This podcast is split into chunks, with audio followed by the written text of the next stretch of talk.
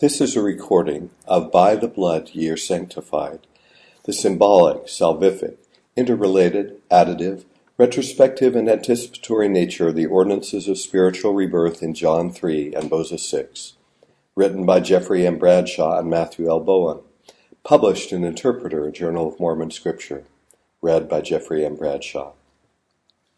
Abstract. In chapter 3 of the Gospel of John, Jesus describes spiritual rebirth of, as consisting of two parts, being born of water and of the Spirit.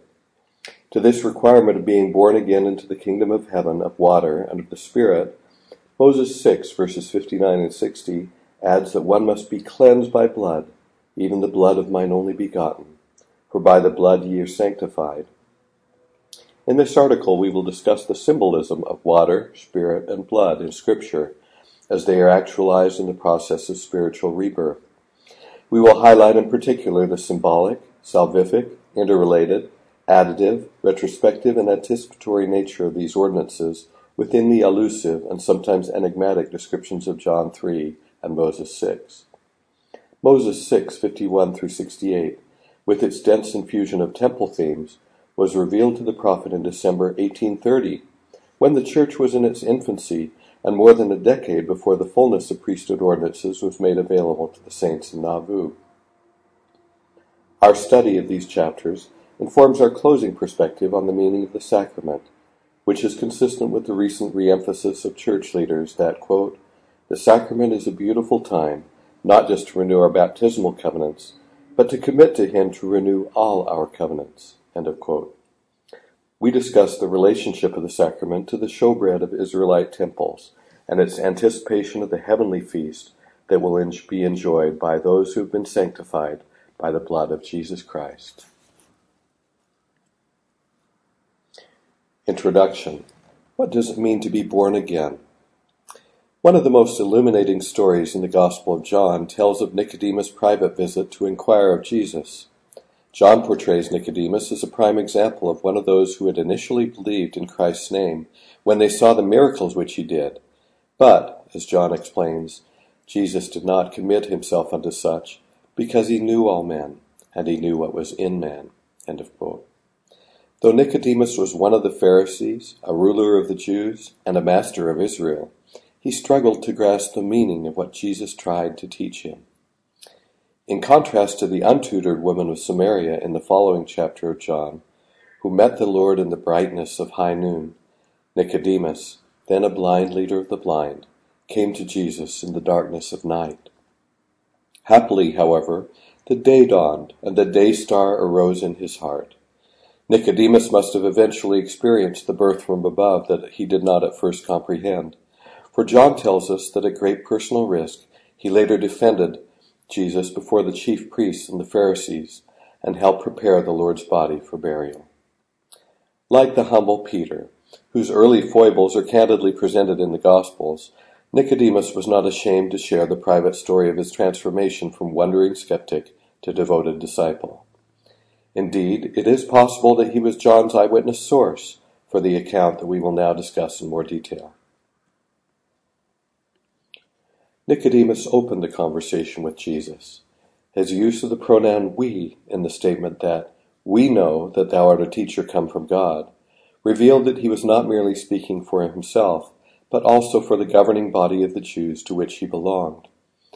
As the basis for the council's belief that Jesus was, quote, a teacher come from God, Nicodemus explained, No one is able to do, to do the miraculous signs that you do unless God is with him. Jesus did not affirm Nicodemus' declaration. Instead, he countered it with a parallel assertion. No one is able to see the kingdom of God unless they are born again.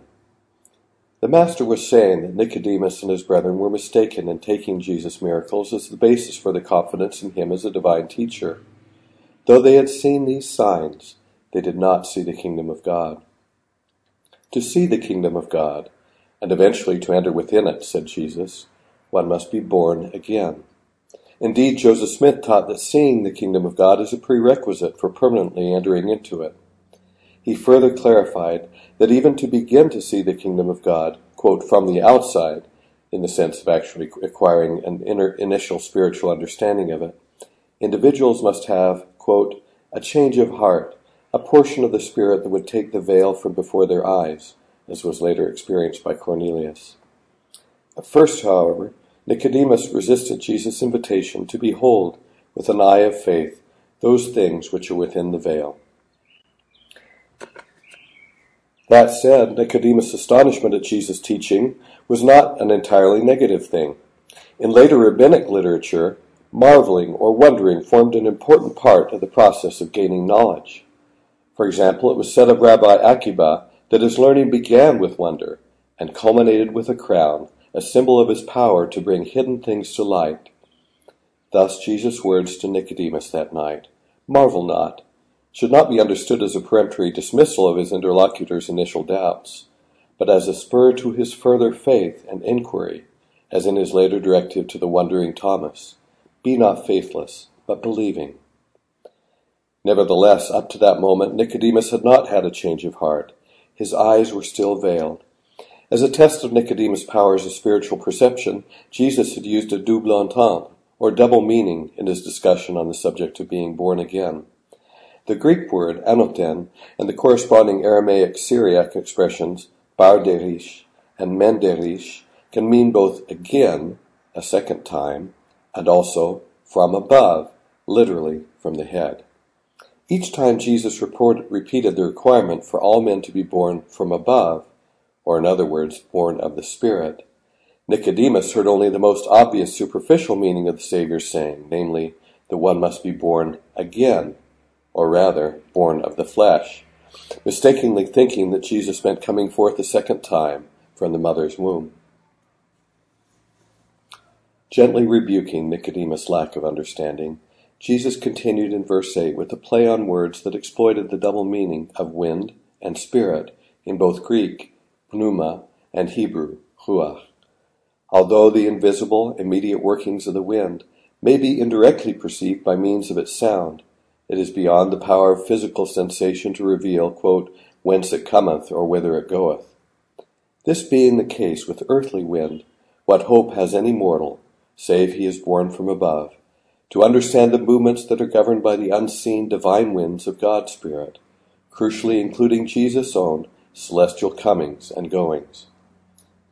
Jesus' description of those who are vaguely sensible to the evidences of the earthly wind, yet stone blind to the hidden operations of the divinely discerned heavenly Spirit, parallel his prior disavowal in verses 2 and 3 of those who see the superficial t- signs of his mission yet lack the spiritual vision required to see the kingdom of God.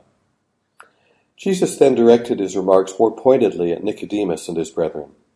Indeed, John's phrasing of verse 11 seems to connect Nicodemus' prior use of we in reference to the earthly council to which he belonged with Jesus' use of the pronoun we in reference to himself and his prophetic predecessors who had also borne eyewitness testimony of the heavenly council.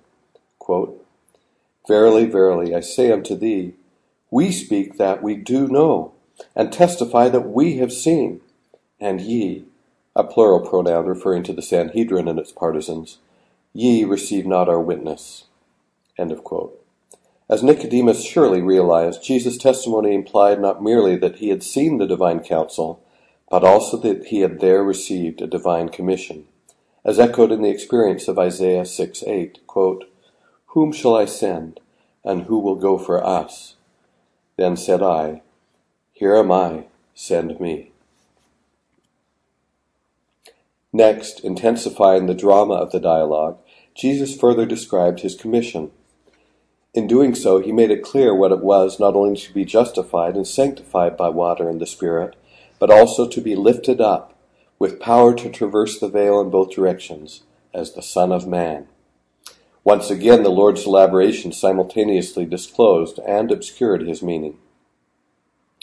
Quote, and no man hath ascended up to heaven, but he that came down from heaven, even the Son of Man which is in heaven. And as Moses lifted up the serpent in the wilderness, even so must the Son of Man be lifted up, that whosoever believeth in him should not perish, but have eternal life. To comprehend the meaning of lifted up, from the Greek word hypso, In Jesus' words, we must first realize that in the study of, in the story of Moses, neither the serpents that bit the Israelites nor the figure on the standard that was lifted up by Moses were meant to be seen only as ordinary desert snakes. Rather, they are described in the rich language of the Old Testament symbolism with the same Hebrew terms used elsewhere in Scripture to refer to the glorious seraphim, proximal attendants of God's throne and preeminent members of the great divine council. If we fail to connect the fiery flying serpents that were both the plague and the salvation of the children of Israel with the burning godlike seraphim of the heavenly temple, we will lack the interpretive key for Jesus' central teaching to the Nicodemus. Once we realize, in another double entendre, Jesus has not only prophesied his atonement and death, but also has compared himself as the Son of Man to the seraphim that surround in intimate proximity the throne of the Father, the meaning of his statement that he was to be lifted up becomes apparent. In temple contexts, the essential function of the seraphim was similar to the role of the cherubim at the entrance of the Garden of Eden.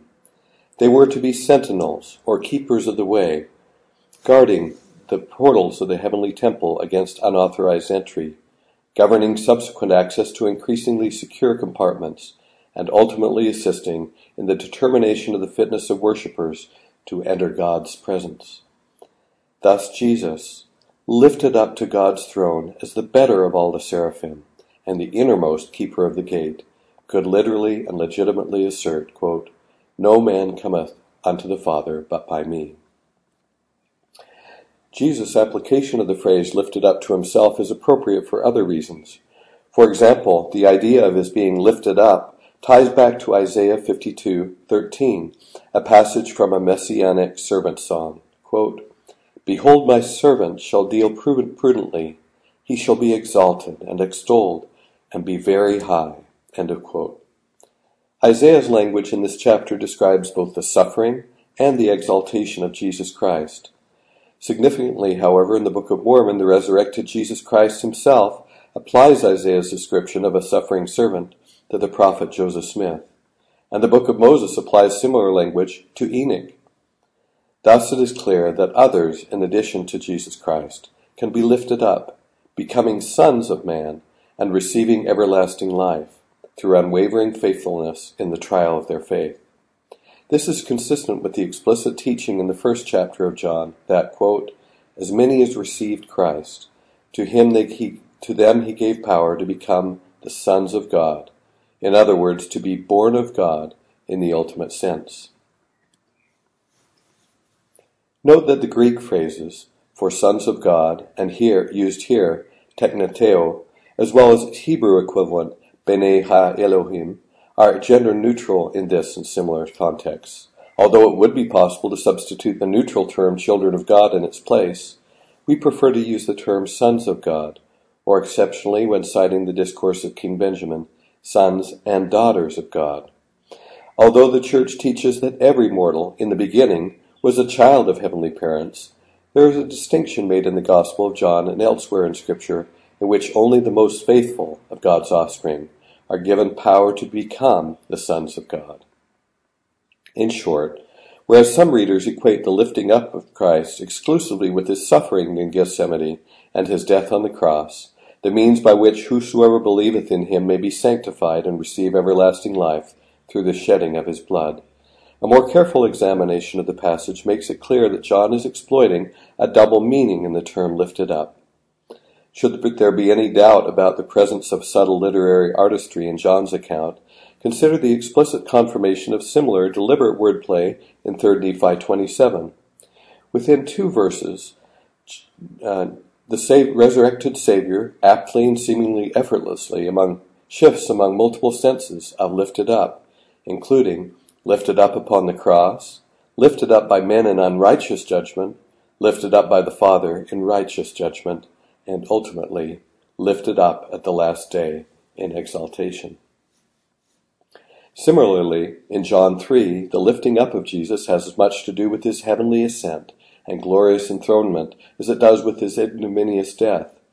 Hence, according to Herman Ridderbos, the crucifixion is not presented by John as Jesus' humiliation, but as the exaltation of the Son of Man, a birth from above that he intended to share with his disciples. Thus, those who look and begin to believe in the Son of God as he is typologically revealed in the seraphic figure that has been lifted up, will themselves, if they endure to the end, receive eternal life, being lifted up, or in other words, exalted, with their Lord. As a witness that the prophet understood the implication of Jesus' words to Nicodemus as we have interpreted them here, a note pinned to the NT2 manuscript of the Joseph Smith translation at the last verse of John 3 reads in part, He who believeth on the Son hath everlasting life, and shall receive of his fullness. The experiences that allow disciples to receive of his fullness extend beyond the initial ordinances of divine rebirth and the accompanying spiritual enlightenment that would allow them to begin to discern the kingdom of God from the outside eventually permitting them to see it from within. Consistent with Jesus' expectation that Nicodemus, a master of Israel, should have already been familiar with this line of interpretation, there is evidence that some early Jewish exegetes in the more mystic tradition may have also understood seeing God's kingdom in terms of visionary ascents to heaven, witnessing the enthroned king. Moreover, the Jewish scholar Philo, a near contemporary of Jesus Christ, declares that the Sinai revelation worked in Moses a second birth, which transformed him from an earthly to a heavenly man. Jesus, by way of contrast, came from above to begin with, and grants others a birth from above. Some scholars have argued that Philo's ideas about a new birth that transforms earthly man to heavenly man may have been reflected in Jewish ritual at Qumran and elsewhere. Such rituals seem to have enacted the liturgical equivalent of actual heavenly ascent. As has been detailed elsewhere in connection with the 3rd century AD synagogue of Dura Europos, one of several plausible narrative foundations for such ritual was the vision of the resurrection of the dry bones in Ezekiel 37. Donald Carson observed that although many Old Testament writers look forward to a time when God's Spirit will be poured out on humankind, the most important of all these is Ezekiel. Carson points out that in Ezekiel 36, verses 25 through 27, as in John 3, water and spirit come together so forcefully, the first to signify cleansing from impurity, and the second to depict the transformation of heart that will enable people to follow God wholly. And it is no accident that the account of the valley of dry bones, where Ezekiel preaches and the Spirit brings life to dry bones, follows hard after Ezekiel's water spirit passage. End of quote. The culminating passage of Ezekiel 37, like that of John 3, promises exaltation and eternal life to the faithful. This promise is to be fulfilled through a new and everlasting covenant. In imagery that parallels chapters 1 and 21 and 22 of the book of Revelation, the Lord promises that in the future day of their salvation, Israel will be called his people, meaning that they will be called by his name. They will be sanctified, and that his sanctified will be in the midst of them forevermore. Going further, Carson observes that, quote, Israel, the covenant community, was properly called God's, God's son, quote, an idea that can be extended not only corporately, but also individually, as described, for example, in Psalm 2.7 and Moses 1.4, 668. In chapter 16, Ezekiel describes unfaithful Israel as an abandoned female child on whom he had taken pity.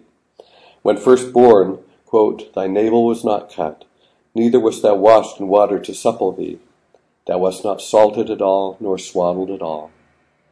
However, using the Israelite terminology of adoption and marriage, the Lord relates that he looked upon fledgling Israel with pity, spread his skirt over her to cover her nakedness, and entered into a covenant so that Israel could become his own. The passage continues in terminology reminiscent of royal investiture and exaltation, with conceptual roots in the first temple that will recall for Latter day Saints the symbolism of modern temples. Then washed I thee with water. Yea, I thoroughly washed away thy blood from thee, and I anointed thee with oil. I clothed thee with broidered work, and shod thee with badger skin. I girded thee about with fine linen, and I covered thee with silk, and I put a beautiful crown upon thine head. In reflecting on Jesus' words, Nicodemus might have recalled prophetic passages like these that describe spiritual rebirth in anticipation of the eventual fulfillment of God's promise to Moses that Israel as a body eventually was to become, quote, a kingdom of priests and an holy nation. In summary, a careful reading of John 3, using modern linguistic evidence and considering relevant threads in Jewish scripture and tradition, makes it clear that being born again, or rather being born from above, or born of God, is not a process that is completed when one is baptized by water and receives the gift of the Holy Ghost. Being ritually reborn requires receiving and keeping all the ordinances and covenants of the priesthood to the end. Being fully reborn in actuality happens only after traversing the heavenly veil to know the only true and wise and wise and true God and Jesus Christ whom he hath sent, having both suffered in his likeness and also having been lifted up to eternal life and exaltation as he was. In other words, to qualify for eternal life, each of the Father's children must be pre- prepared to enter the kingdom of heaven as a son or daughter of God, having been born again by water and by the Spirit of God through ordinances, in similitude of their Redeemer, the Son of God, their peerless, perfect prototype. Having concluded from our study of chapter 3 of the Gospel of John that being born again in its full sense describes a process that begins before baptism, when one begins to see the kingdom of God from afar off, and culminates with the words of eternal life in this world and eternal life itself in the world to come. The remainder of this article will draw out additional complementary details concerning the process of spiritual rebirth that are available through a close reading of Moses 6, 51 through 58 through 68 in light of relevant scripture and prophetic teachings. First, we will provide a brief overview of the setting, structure, and burden of these verses. Then we will conclude with a deeper examination of the issues and insights relating to three key phrases of Moses 660, one by one. By the water ye keep the commandment, by the Spirit ye are justified, and by the blood ye are sanctified. When discussing temple related matters, we will follow the model of Hugh W. Nibley, who was, according to his biographer Boyd J. Petersen, quote, respectful of the covenants of secrecy safeguarding specific portions of the LDS endowment, usually describing parallels from other cultures without talking specifically about the Mormon ceremony. End of quote. The setting, structure, and burden of Moses 6, verses 51 to 68. Hugh Nibley describes Moses 6, 51 through 68 as an excerpt from the book of Adam, Perhaps it formed part of the book of remembrance mentioned in Moses 6, 46. The setting for these verses is a sermon by Enoch. A notation in the handwriting of John Whitmer in the OT1 manuscript above Moses 652b reads, The Plan of Salvation. The verses that follow were sometimes cited by early leaders of the church as evidence for the continuity of the plan of salvation from the time of Adam and Eve to our day. Verses 51 through 68 form a structure of several parts. The introduction, verses 51 and 52, is a first-hand statement from God the Father, wherein He, as the Maker of the world and of men, summarizes the commandments underlying the plan of salvation, namely, to hearken, believe, repent, and be baptized. Then in verses 53 through 60, he motivates the commandments one by one in reverse order within a succession of ladder-like rhetorical cascades that culminate in a promise of sanctification through the blood of his only begotten. It should be understood that the sure knowledge provided by the record of heaven that is promised to Adam and Eve and their posterity in verse 61 is more than a prefatory witness that comes to those who have received the Holy Ghost. Indeed, elsewhere, Joseph Smith equates the power which records with the sealing power, or in other words, the power that, quote, binds on earth and binds in heaven. Consistent with this idea, in the OT2 manuscript of Moses 661, this Comforter is described as, quote, the keys of the kingdom of heaven. In response to God's explanation of the plan of salvation, as it is termed in verse 62, Adam hearkened without hesitation to the voice of the Father by obeying the commandments that he had been given, as outlined in verses 64 and 65. In return for the witness of Adam's covenant, given at his baptism, he re- receives the promised record of heaven described in more detail in verse 66 as the record of the Father and the Son that was declared through a voice out of heaven. Having had all things confirmed unto him by an holy ordinance, Adam was born again into the kingdom of heaven, of water and of the Spirit, and cleansed by blood, having become a son of God in the full sense of the term. Elder Theodore M. Burton's explanation of the event leaves no room for doubt about the nature of the occurrence described in verse 68. Quote, Thus Adam was sealed a son of God by the priesthood, and this promise was taught among the fathers from that time forth as a glorious hope for men and women on the earth, if they would listen and give heed to these promises. Relying this, relating this event to the sequence of ordinances and blessings that led up to it, Hyrum L. Andrus further explains, quote, to receive such communion, ordinarily one must be justified, sanctified, and sealed by the powers of the gospel unto eternal life. In other words, Moses 668 witnesses that Adam received the more sure word of prophecy. After declaring the sonship of Adam, the Father solemnly averred that all the posterity of Adam and Eve, both men and women, must follow the same pattern in order to be born again. Quote, Thus, in other words, by doing as Adam did, may all become my sons. End of quote. Spiritual rebirth by water, spirit, and blood. Having outlined the meaning and import of Moses 6, 51 through 68 as a whole, we will now examine the interrelated symbolism of water, spirit, and blood that is highlighted in verse 60. Hugh Nibley summarizes the significance of these three elements as follows. Quote, the water is an easy act of obedience. By the water you keep the commandment. I know not, save the Lord commanded me. That's your sacrifice. Then by the Spirit you are justified. That's the Holy Ghost. You've got to be baptized physically, but then it goes beyond that to the Spirit, where, after having been confirmed, you begin to understand and become aware of what's going on. Then the last thing is, quote, and by the blood ye are sanctified. You can't sanctify yourself but by completely giving up life in this world, which means suffering death, which means the shedding of blood. The shedding of blood is your final declaration that you are willing to give up this life for the other. End of quote by Hugh Nibley. As we will discuss in more detail later on, the temple sacrifices of ancient Israel, which pointed back to Isaac's arrested sacrifice and pointed forward to Jesus' unarrested sacrifice, the people were to see their own arrested sacrifice and redemption, having been spared the shedding of their own blood through the atonement of Christ. By means of these sacrifices, ancient Israel could be brought to see the kingdom of God. Likewise, Adam and Eve's eyes were opened after their transgression, and they saw their redemption in the garments of skin that God made for them, and in the sacrifices that He commanded them to make. In similar manner, the Latter day Saints are meant to see the kingdom of God in the sacrament. By the water ye keep the commandment. Let us now survey six topics that provide some idea of the richness of ancient traditions in modern uh, and modern revelation relating to the water ordinances of baptism and washing.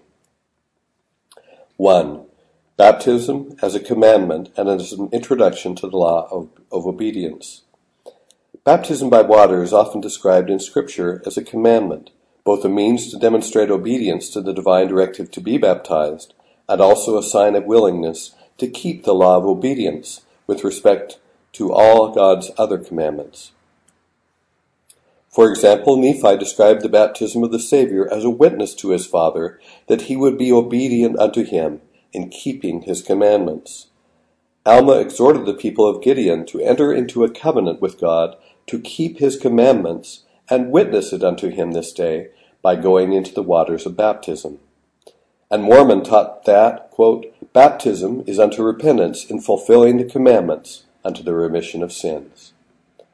Significantly, the blessing on the sacrament bread also specifies that those who partake witness in doing so that, quote, they are willing to keep his commandments, this direct association between the sacramental bread and baptism is reinforced by the pointed omission of a reference to keeping the commandments in the companion blessing on the emblems of the Lord's blood.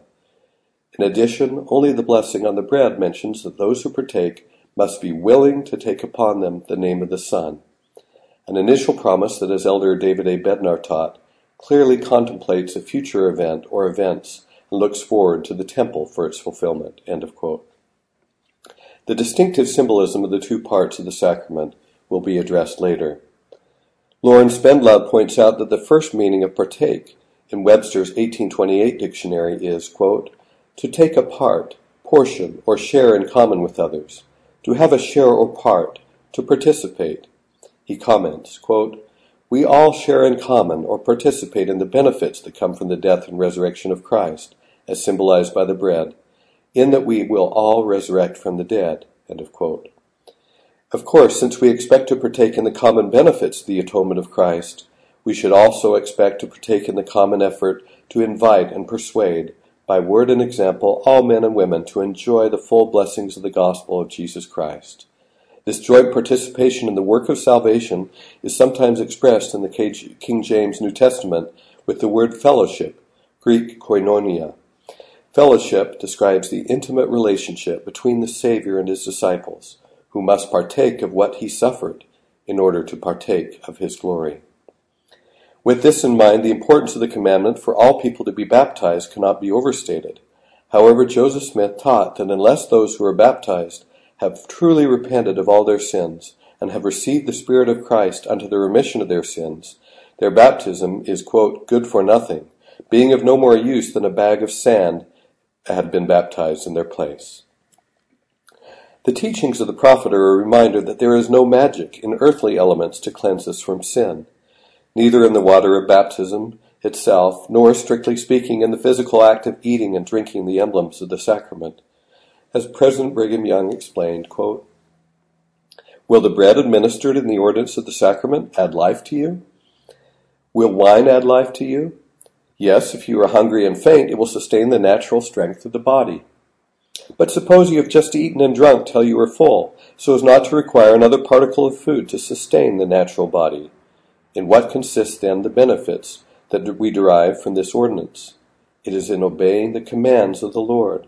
When we obey the commandments of our Heavenly Father, if we have a correct understanding of the ordinances of the house of God, we receive all the promises attached to obedience rendered to his commandments.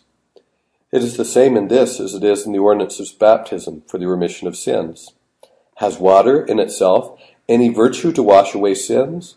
Certainly not, but keeping the commandments of God will open the way for the atoning blood of Christ to cleanse away the stain of sin. End of quote from Brigham Young. 2. Baptism as the gate to the pathway that leads to eternal life. Latter day Saints know that repentance and baptism are symbolized in Scripture as a gate, the essential access point of the straight and narrow path which leads to eternal life. In order to eventually enter the kingdom of God, to which that path leads, each disciple must additionally receive and keep every other law and ordinance of the priesthood, quote, and continue in the path until the end of the day of probation. As Elder David A. Bednar expressed, this idea quote, total immersion and saturation with the Savior's gospel are essential steps in the process of being born again. Associating the gate of baptism with all subsequent laws and ordinances of the priesthood, Joseph Smith made it clear that baptism was not only a commandment, but also a sign. Quote, Baptism is a sign ordained of God for the believer in Christ to take upon himself in order to enter the kingdom of God. It is a sign of command, which God has set for man to enter, and those who seek to enter in any other way will seek in vain, for God will not receive them, neither will the angels, for they have not obeyed the ordinances, nor attended to the signs which God ordained for man to receive in order to receive a celestial glory. There are certain key words and signs belonging to the priesthood which must be observed in order to obtain the blessing. Had Cornelius not taken these signs or ordinances upon him, and received the gift of the Holy Ghost by the laying on of hands according to the order of God, he could not have healed the sick, or commanded an evil spirit to come out of a man, and it obey him. For the spirits might say unto him, as they said to the sons of Sceva, Paul we know, and Jesus we know, but who are ye? 3. The antiquity of water symbolism in rituals of rebirth. We will not attempt to summarize the varied and controversial histories of the water rituals of purification, penitence, and proselytism in Jewish and Christian traditions. It is sufficient to say that no credible scholar today doubts that immersion was practiced by Jews for various religious purposes in pre-Christian times, nor would deny that immersion was the standard form of baptism in the early Christian church. With respect to traditions concerning the antiquity of baptism, we note in passing that not only the Book of Moses, but also several Islamic, Christian, Mandean, and Manichaean accounts speak of the baptism of Adam and Eve. Some scholars, including Stephen D. Ricks and David J. Larsen, have argued that the water symbolism of baptism is better understood when it is compared and contrasted with the separate rituals in ancient Israel wherein the king was washed and anointed, both prior to his initiation and also at regular renewals of his right to rule. For example, Larsen writes, We learn from the Bible that the king was washed and purified, likely at the spring of Gihon. He was anointed on the head with a perfumed olive oil that was kept in a horn in the sanctuary. He was clothed in robes, and also wore a priestly apron, or ephod, sash, and diadem or headdress. Finally, the king was consecrated a priest after the order of Melchizedek. Of. Relative, relevant context for understanding these practices can also be found in the religious literature of ancient Mesopotamia. For example, in the story of Atrahasis, we can trace the basic conception that water, spirit, and blood, the latter derived from the body of a slain deity, were the life-giving elements used by the gods in the creation of humankind. In the seal of Gudea shown here, the bareheaded and nearly naked Gudea is introduced by a mediating god, deity to a seated god. The mediating god presents a vase featuring a seedling and flowing water to the seated god. Water flows from the seated god himself into flowing vases, no doubt anticipating the sprouting of seedlings that have yet to appear. The scene suggested is one of rebirth and transformation. Drawing on the phraseology of the Gospel of John, we might conjecture that having been born of water, the king, in likeness both of the sprout within the flowing vase and the God to which he is being introduced, is also to become a well of water springing up unto eternal life. A sculpture of Gudea attests to just such an interpretation, where Gudea himself is shown, with his head now covered, holding a vase of flowing water in likeness of the seated God shown here. A comparative analysis of the rituals of kingship at Mari in Old Babylon and in the Old Testament concluded that none of the major themes of Mesopotamian kingship ritual, including the roles that water plays in those rites, should be unfamiliar to students of the Bible. Indeed, as John Walton correctly observes, quote, the ideology of the temple is not noticeably different in Israel than it is in the ancient Near East. The difference is in the God, not in the way the temple functions in relation to the God. David Calabro has explored the possibility that a text with an outline similar to that of the Book of Moses may have been used in Solomon's temple to instruct and guide initiates through specific areas where instruction was given and rituals were performed. Of relevance to the present discussion is the connection that he suggests between the text of Moses 6 and the molten sea that stood in front of the temple. After discussing several clues supporting his thesis from the Book of Moses, Calabro concludes, quote, while there is no evidence that the temple laver was used as a baptismal font, it was definitely large enough to suggest such a use, and Joseph Smith's specifications for a baptismal font modeled after the Solomonic laver for the Nauvoo temple show that he under, showed that he understood it in this connection. It is evident that two distinct sorts of water ordinances, namely baptism by immersion and washing as part of priestly or kingly initiation became confused in the first centuries after Christ, making it difficult to know which, the, which one is meant when Christian scripture or tradition mentions the use of water in religious ritual. Instead, as religious practices evolved, rituals resembling, resembling washing, anointing, and clothing were sometimes performed as part of baptism. For example, in some Christian baptismal traditions, the idea of, quote, reversing the blows of death was represented by a special anointing with the oil of mercy prior to or sometimes after baptism, as the candidate was signed on the brow, the nostrils, the bread, the, the breast, the ears, and so forth. It was commonly accepted by some Christians that the precedent for such anointings went back to the beginning of time. For instance, in the pseudepigraphal Life of Adam and Eve, we can read an incident where Adam, as he laid on his deathbed, requested Eve and Seth to fetch him oil from the tree of life in the Garden of Eden so that he could be restored to life. Some traditions describe how the baptismal candidate was stripped to the garments inherited from Adam and vested with the token of those garments that he or she shall enjoy at the resurrection. In other traditions, the baptismal candidate stood barefoot on animal skins while they prayed, symbolizing the taking off of the garments of skin they had inherited from Adam, as well as figuratively enacting the putting off of the serpent, representative of death and sin, and putting it under one's heel. Thus the serpent, his head crushed by the heel of the penitent, relying on the mercies of Christ's atonement, was by a single act renounced, defeated, and banished.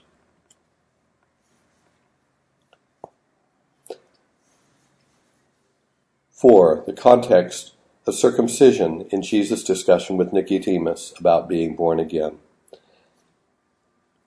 A passage from Joseph Smith's translation of Genesis, discussed in more detail below, highlights the importance of the relationship between baptism, as revealed in the beginning to Adam and Eve, and the later instruction the, of the Old Testament ordinance of circumcision through God's command to Abraham. Samuel Zinner describes the relationship between baptism and circumcision as part of the generally underappreciated context for the dialogue of Jesus and Nicodemus about the importance of being born again. Quote, it is perhaps not usually recognized that implicit in John 3's discussion on the new birth and baptism is the topic of circumcision. Early Christian theology understood baptism as a spiritual circumcision for Gentile adherents of the Jesus sect. Rabbinic sources also understood proselyte immersion as a new and spiritual birth. In John 3 4, Jesus' teachings on rebirth in verse 3 naturally bring circumcision to Nicodemus' mind, so that in effect he asks, how can a male adult return to the state of infancy and be circumcised again? The rhetorical confusion in the discussion arises because Jesus is teaching that a circumcised Jewish male adult must be reborn spiritually. Nicodemus' thought is that Jews, Jewish males are already spiritually reborn from the time of their infant circumcision. Only Gentile proselytes stand in need of spiritual rebirth. In fact, Jesus is referring to baptism of repentance for Jews and Jesus' imperative, repent, for the kingdom of heaven is at hand. Jesus' points in John 3 is that Jews need spiritual circumcision in addition to the physical rite, a traditional enough prophetic Tanakhic trope. In 1QS 5, we see uh, in the documents of Qumran, the Dead Sea Scrolls, we see that spiritual circumcision is demanded in the community quote, circumcise in the community the foreskin of his tendency and of his stiff neck, end of quote. This follows 1QS4's teaching on immersion, which matches the pattern established already by Ezekiel, who speaks of cleansing water followed by the insertion of a new spirit and heart. Such Qumran passages, like John the Baptist and Jesus' baptismal teachings, do not suggest that baptism replaces circumcision, but that it complements and perfects it. 5. Circumcision, covenant, and baptism in antiquity and in the Joseph Smith translation of the Bible. Consistent with the linkages between circumcision and bapt- covenant and baptism suggested by Zinner are many allusions to these subjects both in antiquity and in Joseph Smith's translation of the Book of Mormon and the Bible. For example, consider Isaiah 48:1 as quoted in 1 Nephi 20:1. This gloss a clarifying comment by Joseph Smith, first appeared in the 1840 edition of the Book of Mormon. Quote, Hearken and hear this, O house of Jacob, who are called by the name of Israel, and are come forth out of the waters of Judah, or out of the waters of baptism, who swear by the name of the Lord God and make mention of the God of Israel, yet they swear not in truth, nor in righteousness. The term waters within the phrase come forth out of the waters of Judah might be more plainly rendered as the belly or loins of Judah, a poetical reference to the literal seed of the body out of which the corporeal descendants of Judah are propagated. For this reason, one might see in this phrase an allusion to the covenant of circumcision, a covenant that was not only made necessary for Abraham and his biological posterity, but also, significantly, something to which all those who had been adopted into his household were required to submit. Joseph Smith's gloss, the disjunctive phrase, quote, or out of the waters of baptism, expands Isaiah's reference to include Gentiles who could become part of covenant Israel by adoption through proselyte baptism, consistent with 3 Nephi 32. Quote, Turn all ye Gentiles from your wicked ways, and come unto me, and be baptized in my name, that ye may receive a remission of your sins and be filled with the Holy Ghost, that ye may be numbered with my people who are of the house of Israel. End of quote. An even more pointed reference connecting the themes of circumcision and baptism can be found in the mention of the blood of Abel within Joseph Smith's translation of the book of Genesis. The neglect of this passage by scholars argues for a detailed treatment here. The story about Abel has always been linked with the idea of proper sacrifice. Indeed, his name seems to be a deliberate pun on the richness of the sacrifice that he will make, in contrast to the stingy offering of Cain. Quote, and Abel, Abel, also brought of the firstlings of his flock and the fat thereof, umelheleban, in other words, from the fatlings, the richest part of the herd. Not only does the Hebrew word eleb denote fat, but also the word umaheleban contains within itself the name of Abel, reversed. In other words, umaheleban, thus strengthening the pun. Remember that in the book of Hebrews, the shedding of, Abraham, of Abel's blood was seen as a type of the atoning sacrifice of Jesus Christ. With respect to his place among the biblical canon of martyrs, Hamilton writes, quote, Abel is coupled with Zechariah as the first and the last victims of murder mentioned in the Old Testament. Understandably, Abel is characterized as innocent. End of quote. The Joseph Smith translation of the Bible connects the death of the righteous Abel to an anomalous ordinance for washing of little uh, for little children, consisting of the sprinkling of blood coupled with washing that is denounced in JST Genesis 17 verses 3 through 7. And it came to pass that Abram fell on his face and called upon the name of the Lord. And God talked to him, saying, My people have gone astray from my precepts and have not kept mine ordinances which I gave unto their fathers, and they have not observed mine anointing, and the burial or baptism which wherewith I commanded them. They have turned from the commandment, and taken unto themselves the washing of children, and the blood of sprinkling, and have said that the blood of the righteous Abel was shed for sins, and have not known wherein they are accountable before me. To counteract this process, practice, we are told that the Lord established the covenant of circumcision at the age of eight days, that thou mayest know forever that thy children are not, are not accountable before me till they are eight years old. D&C 68, 25 through 28, received later in the same year that JST Genesis 17 was translated, also emphasizes that children are not accountable until eight years old. In remarkable resonance with the Joseph Smith translation, the central figure of Abel is associated with the rituals of water immersion among the Mandeans. Indeed, Abel, often called Ebel Ziwa, Abel Splendor, which is often identified with the role, who is also often identified with the roles of Redeemer and Savior, was said to have performed the first baptism, that of Adam, who prefigures every later Mandean candidate for these repeated rituals. Following the ceremonies of immersion, the Mandeans still continue the ritual practices that include anointing and the pronouncing of the names of the gods upon the individual. The kushta, a ceremonial handclasp, is given three times in the ritual, each one of which, according to Elizabeth Drower, seems to mark the completion of a stage in a ceremony. At the moment of glorious resurrection, Mandean scripture records that a final kushta will also take place, albeit in the form of an embrace, called the quote, key of the kushta of both arms. The concept of an atoning embrace that can be compared with can be compared with similar imagery in Jacob's wrestle with the angel and in his subsequent encounter with Esau. In the reconciliation of the Father with his prodigal son in Jesus' parable, and especially in the eschatological embraces of Enoch's Zion and latter-day Zion, described in Moses 7:63, quote, Then shalt thou and all thy city meet them there, and we will receive them into our bosom, and they shall see us, and we will fall upon their necks, and they shall fall upon our necks, and we will kiss each other.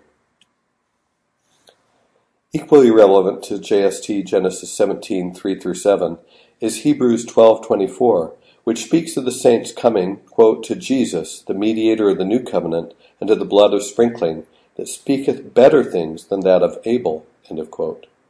To Craig Koester, this suggests that the idea that the, suggests the idea that quote Abel's blood brought a limited atonement, while Jesus' blood brought a complete atonement. End of quote. With reference to Hebrews 11:4, Joseph Smith said that Abel, quote, holding still the keys of his dispensation, was sent down from heaven unto Paul to minister consoling words and to commit unto him a knowledge of the mysteries of godliness. End of quote. The practice of swearing by the holy blood of Abel is portrayed in early Christian and Islamic accounts of the efforts of the antediluvian patriarchs to dissuade their posterity from leaving the holy mountain to associate with the children of Cain. Serge Ruzer interprets this as evidence for the existence of a group that looked to Abel rather than to Christ for salvation. He concludes that, quote, the emphasis here is on the salvific quality of Abel's blood.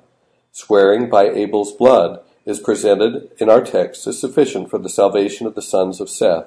Those who dwell, thanks to swearing by Abel's blood, on the holy mountain do not need any further salvation. Additional evidence suggesting a belief in the salvific power for Abel's blood comes from a First Enoch description of Abel as a red calf. Patrick Tiller sees this as an allusion to the red heifer of Numbers 19, 1 through 10. The great Jewish scholar Maimonides saw the ritual of the red heifer not merely as a law of purity, but rather as a matter of transcendent, even salvific weight and meaning. The red heifer, pointedly, was a young animal used in purification rites, comprising a washing and a sprinkling of blood, for those who had come into contact with one found slain and lying in the field, as was Abel. A widely varying set of Islamic accounts attempt to explain the origin of a related Quranic story. What these accounts have in common is the idea that the murderer denied his crime but was identified by the voice of the dead man who was touched by the sacrificial animal.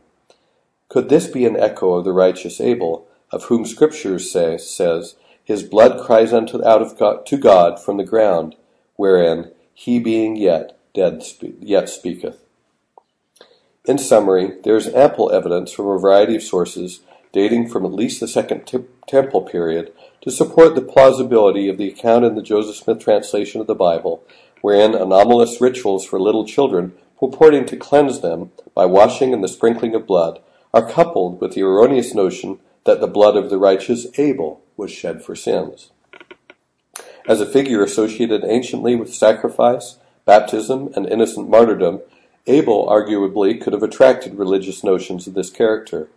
Additionally, the rationale for the institution of circumcision in the Joseph Smith translation is also consistent with Samuel Zinner's conclusion about the symbolic connection between circumcision and baptism in its New Testament context, namely, that baptism was not meant to replace circumcision, but rather that it complements and perfects it.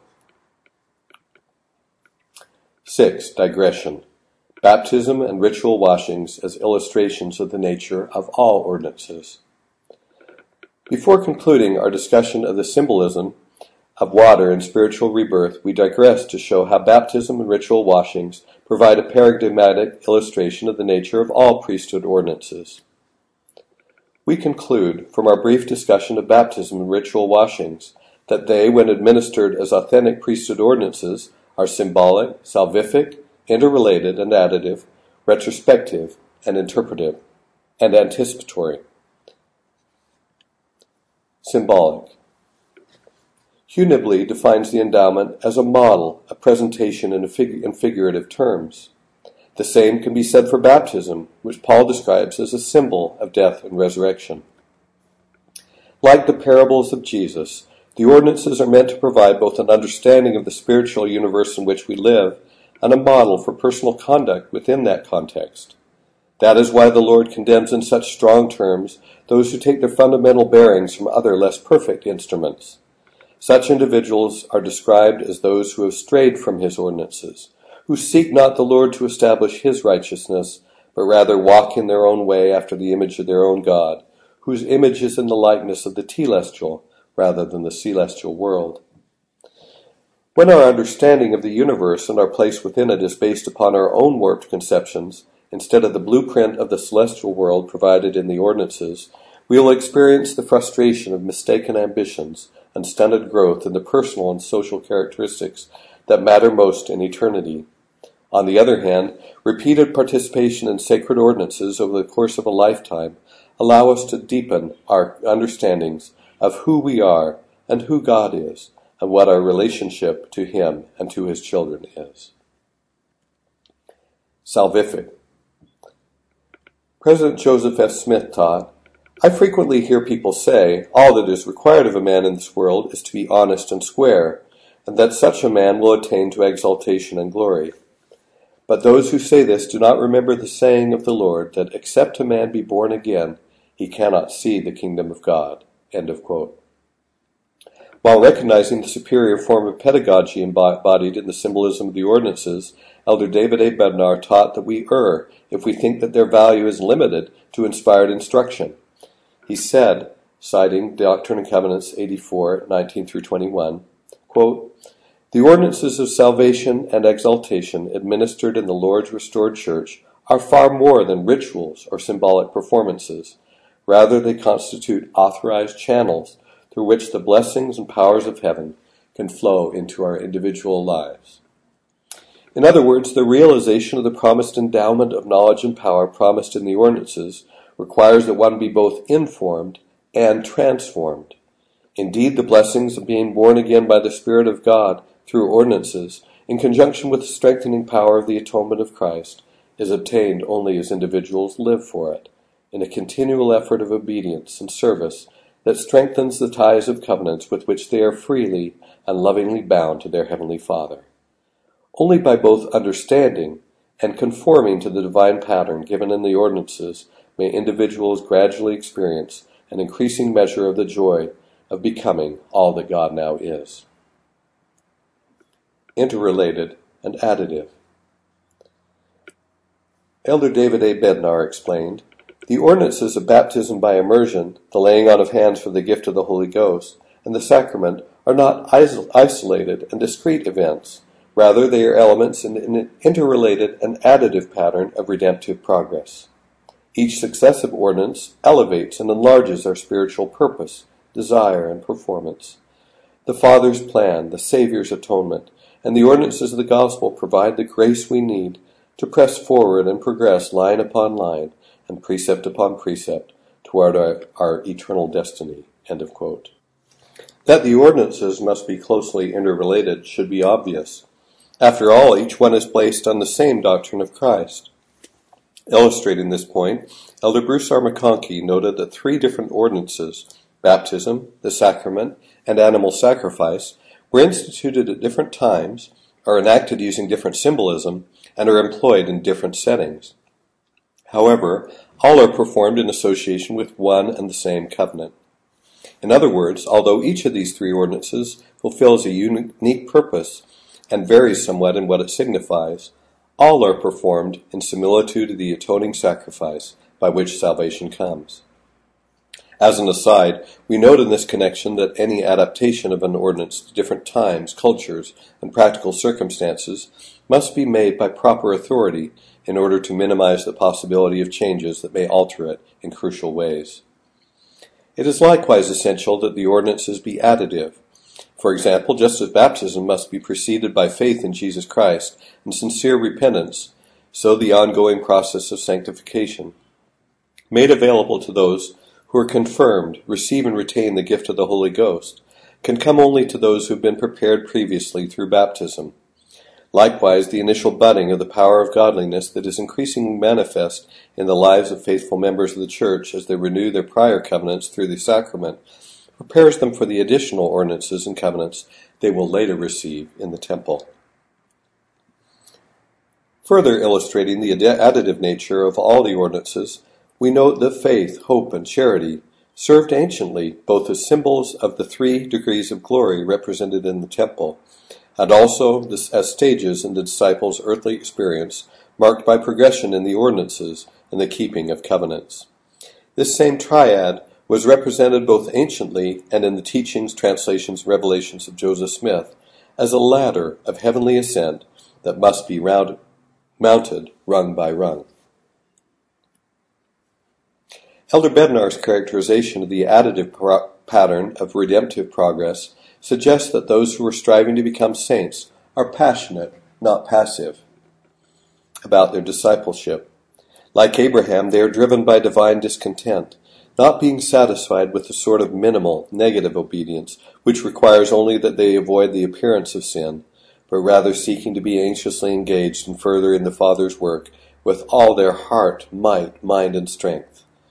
By this means they eventually become capable of enduring all things, being filled with perfect faith, hope, and charity, their will being swallowed up in the will of the Father to the point that, after a lifetime of faithfulness to every covenant they have received, and through the strengthening power of the atonement, they begin to approach the measure of the stature of the fullness of Christ.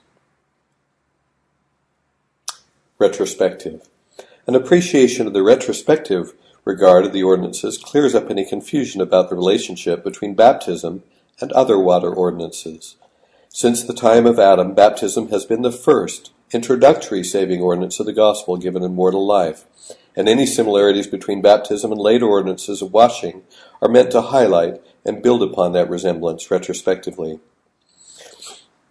Further illustrating the retrospective regard of later washing ordinances, we would suggest that their significance harks back even beyond baptism, echoing earlier events that occurred in the premortal life. For example, it appears that the ordinances received by Aaron when he was washed, anointed, and clothed in holy gar- garments, so that he might minister unto the Lord in the priest's office, recapitulated his foreordination to this priesthood calling when he was washed and set apart in the premortal world. Consistent with the teachings of Joseph Smith, Alma 13 teaches that, quote, high priests were ordained after the order of God's Son, being called and prepared from the foundation of the world with that holy calling, according to a preparatory redemption for such. End of quote.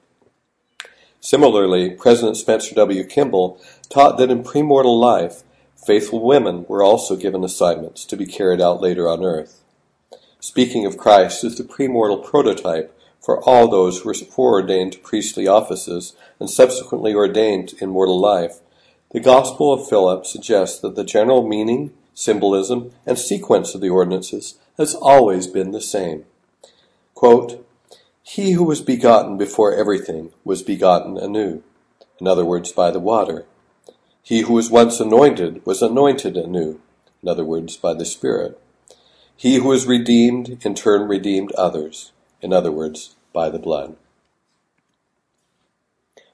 Because the round of eternity is embedded in the ordinances, we would expect not only them not only to be retrospective, but also anticipatory in nature.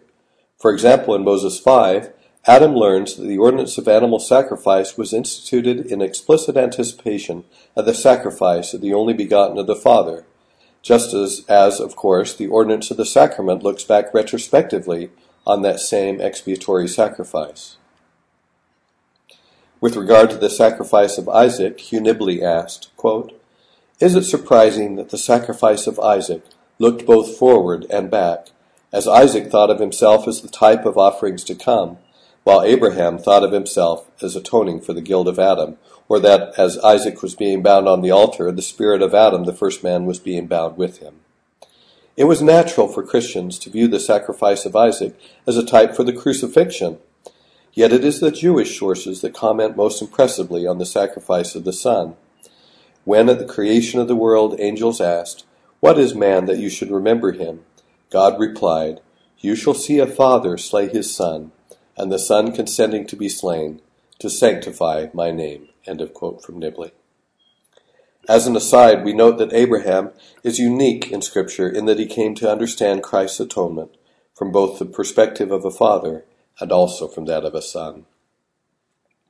As another example of the anticipatory nature of the ordinances, recall the witness of JST Genesis 17:11 that the divine introduction of circumcision in the time of Abraham, somewhat like the ordinance of naming and blessing of little children in our day, was important not only in its own right, but also because it pointed forward to the ordinance of baptism.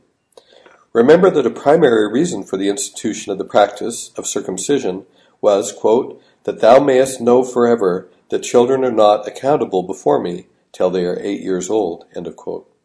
The bloodshed and circumcision, whose mark remained in the child as a permanent sign in the flesh, could be understood as a symbol of arrested sacrifice that invites, that invites retrospective reflection on the universal salvation of little children through the blood of Christ's atonement.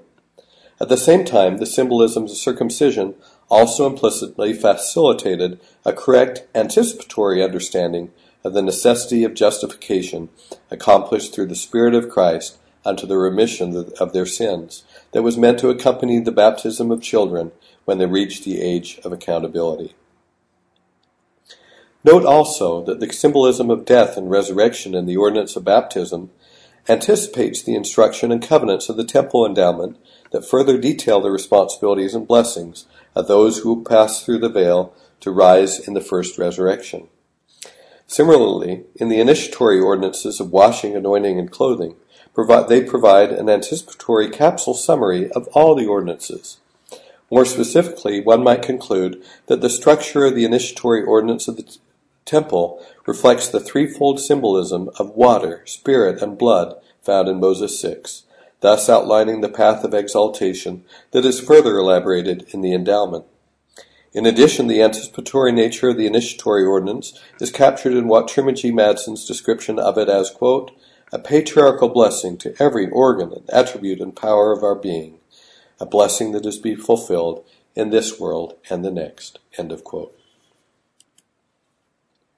Going further, and consistent with the idea that the reality that the temple is a model or analog rather than an actual picture of reality, Elder John A. Widtsoe taught that the essential earthly ordinances anticipate, or perhaps more pre- precisely, prefigure heavenly ordinances in which eternal truths and blessings will be taught and bestowed in a more perfect and finished form. Quote, Great eternal truths make up the gospel plan. All regulations for man's earthly guidance have their eternal spiritual counterparts.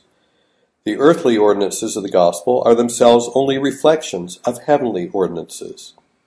For instance, baptism, the gift of the Holy Ghost, and temple work are merely earthly symbols of realities that prevail throughout the universe, but they are symbols of truths that must be recognized if the great plan is to be fulfilled.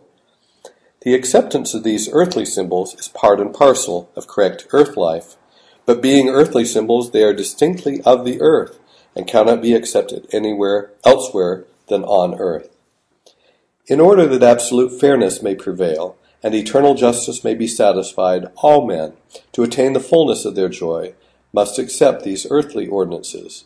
There is no water baptism in the next estate, nor any conferring of the gift of the Holy Ghost by the laying on of earthly hands. The equivalents of these ordinances prevail, no doubt, in every estate, but only as they are given on this earth, can they be made to aid in their onward progress those who have dwelt on earth. End of quote from Elder John A. Widtsoe. The distinction between earthly and heaven, heavenly ordinances is perfectly expressed in the OT1 manuscript version of Moses 6:59. It is true that the first part of the verse might seem to imply that the culminating earthly ordinances whose cleansing power is provided by the blood of mine only begotten, provide a complete initiation into the mysteries of the kingdom of heaven in this life.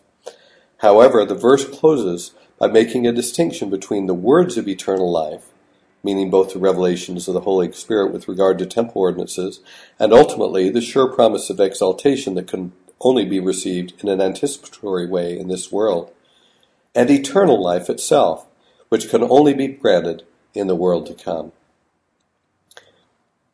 By way of summary, we might say that the ordinances associated with water, spirit, and blood are saturated with symbolism. Indeed, Elder John A. Widtsoe specifically described the endowment as being, quote, so packed full of revelations that no human words can explain or make them clear, More specifically, we might say that the ordinances are overloaded with a superabundant profusion of meanings, overdetermined in the tangible forms that they take, and deliberately overlaid in successive refinement so as to facilitate incremental growth of understanding and practical application in the lives of those who receive them. Like the cruse of oil blessed by Elijah and the inexhaustible pitcher of Baucis and Philemon, Study of and participation in the ordinances will continually pour out new depths of meaning to those who are spiritually prepared to receive them. As to the joint purport of the ordinances uh, being gradually revealed to the faithful disciples, they begin to see how their several meanings function as keys to the dense conceptual and practical nexus at the heart of the gospel reverberating in harmony throughout the parallel, yet interwoven conceptual realms of doctrines, ordinances, and covenants, and ultimately, in their transformative power, unlocking the power of godliness that constitutes the supreme significance and purpose of creation.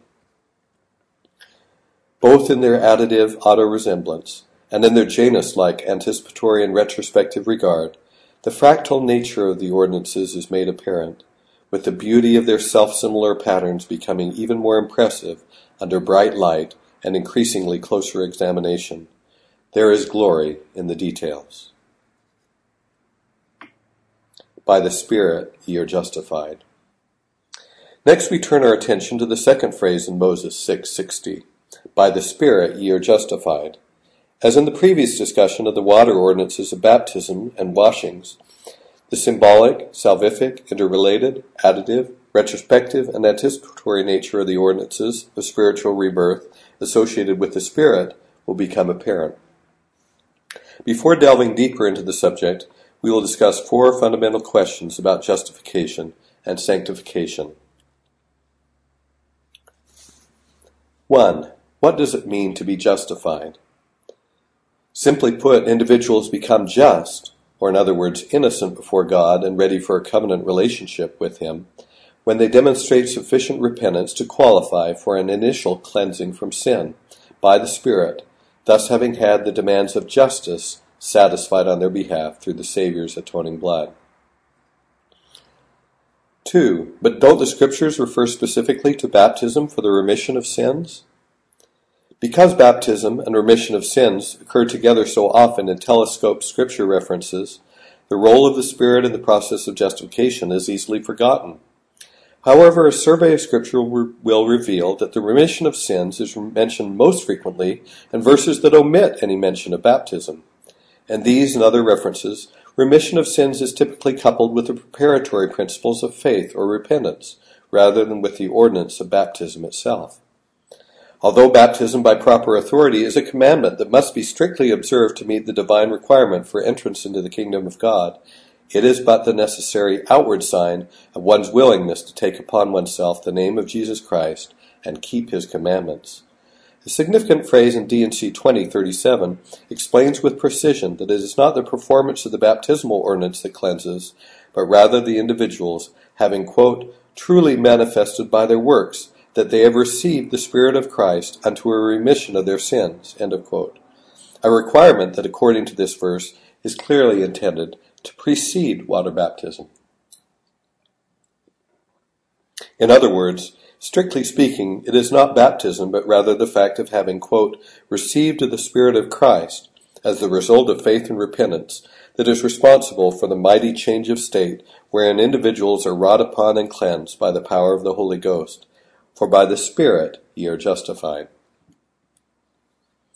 How do the ongoing processes of justification and sanctification complement and sustain one another?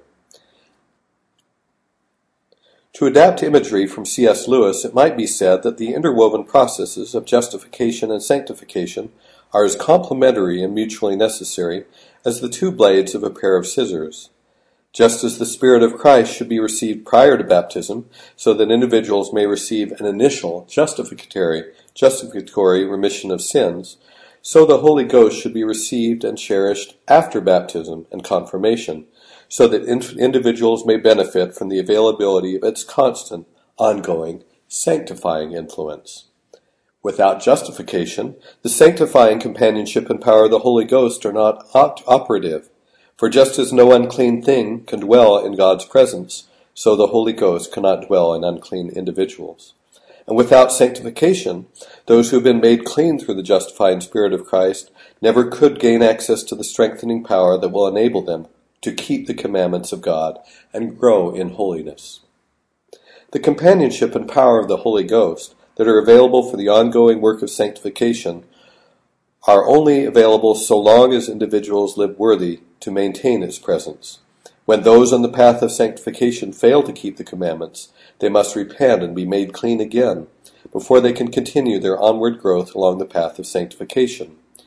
In this fashion, the complementary processes of justification, remission of sins, and sanctification, the gradual changing of one's nature that allows individuals to become new creatures in Christ, may operate, if we so choose, throughout our lives, preparing us eventually to be spiritually, spiritually reborn in the ultimate sense. Aided by the repeated preparation for and participation in the ordinance of the sacrament, we can, quote, always retain a justificatory remission of our sins, and, quote, uh, we can always have the Spirit of the Lord to be with us for the ongoing work of sanctification.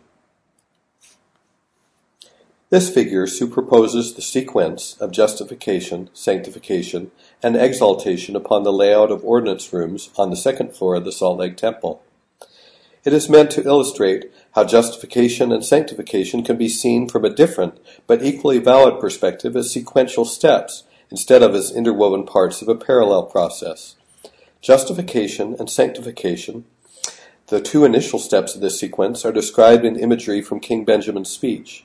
He exhorts his people first to put off the natural man, without which one cannot be clothed upon with robes of righteousness, and second, for each to become a saint willing to submit to all things which the Lord seeth fit to inflict upon him. He emphasizes that this fundamental transformation, by which a natural man may become a saint if he so chooses, is made possible through the atonement of Christ the Lord. From this perspective, we might consider the initial remission of sins through the Spirit, the ordinance of baptism, distinct from washing yet related to it through the use of water, and the receiving of the gift of the Holy Ghost after confirmation as accomplishing the first step of justification, by which we put off the natural man. Through the continued faith in Jesus Christ and faithfulness in keeping the commandments, individuals living in a telestial world may progress to a point where they can be quickened by a portion of the terrestrial glory. In the process of sanctification, associated with progress of a terrestrial nature, individuals may become saints in very deed. Having been quickened by a portion of the terrestrial glory, they continue to receive of the same unto a fullness through additional ordinances and the ongoing sanctifying anointing, as it were, of the Spirit of the Lord. Finally, having received a fullness of the terrestrial glory, having experienced a perfect brightness of hope, as described by Nephi, a more excellent hope, as described by Mormon, or the full assurance of hope, as described by Paul, demonstrating their capacity for the supreme self sacrifices required by the law of consecration, and being filled with charity, the pure love of Christ. These individuals can be sealed up to eternal life by revelation and the spirit of prophecy through the power of the holy priesthood. In this manner they are sanctified by the blood, quickened by a portion of the celestial glory, and made ready to behold the face of God.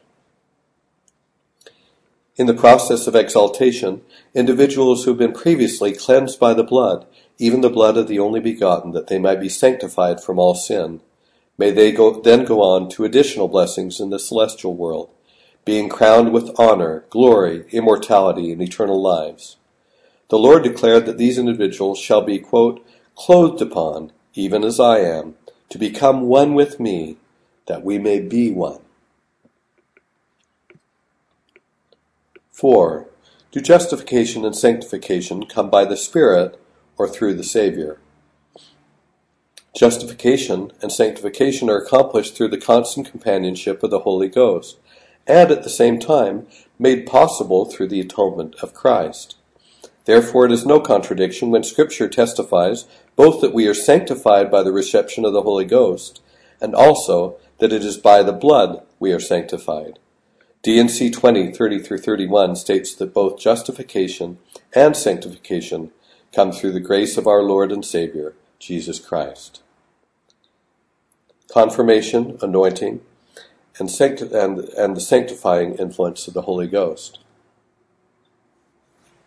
Specific forms have been divinely prescribed for the ordinance of confirmation and for subsequent ordinances of anointing. While the form of baptism recalls the symbolism of death and resurrection, the laying of hands on the head that is used in confirmation suggests a retrospective regard toward the scriptural account of the creation of Adam, wherein God, quote, breathed into his nostrils the breath of life, In this respect, recall also the account in John 20, 22, when Jesus, quote, breathed on his disciples, and saith unto them, Receive ye the Holy Ghost. As Joseph Smith highlighted the importance of the manner in which baptism is performed, describing it as a sign, so did he refer to the symbolic evocation of the breath of life in the laying on of hands by which the Holy Ghost is given, ordinations are performed, and the sick are healed, as a sign. He said pointedly that if ordinances were not performed in the way God had appointed, they would fail. In this context, we might recall what Jesus said when Peter wanted him to wash his head and hands in addition to his feet. Quote, he that is washed needeth not save to wash his feet, but is clean every whit. The Lord's reply to Peter suggests why, in similar fashion, the laying of hands on the head with some ordinances equates to a blessing for the entire body. With regard to the ordinances of anointing that are associated with the sanctifying influence of the Holy Ghost Biblical and Egyptian sources associate the receiving of divine breath not merely with an infusion of life, but also with royal status. For example, Isaiah attributes the presence of the Spirit of the Lord to a prior messianic anointing, the anointing oil like divine breath being a symbol of new life. The Spirit of the Lord God is upon me, because the Lord hath anointed me. Anointing followed by an outpouring of the Spirit is documented in, as part of the rites of king kingship in ancient Israel, as when Samuel anointed David, quote, and the Spirit of the Lord came upon David from that day forward. Note that in Israelite practice, as witnessed in the examples of David and Solomon, the moment when the individual is made king was not necessarily have been the time of his first anointing. The culminating anointing of the king corresponding to his definite investiture was sometimes preceded by a prior princely anointing. Legrand Rich Baker and Stephen Ricks describe several instances in the Old Testament where a prince was first anointed to become king, and later, after he had proven himself, was anointed again, this time as actual king.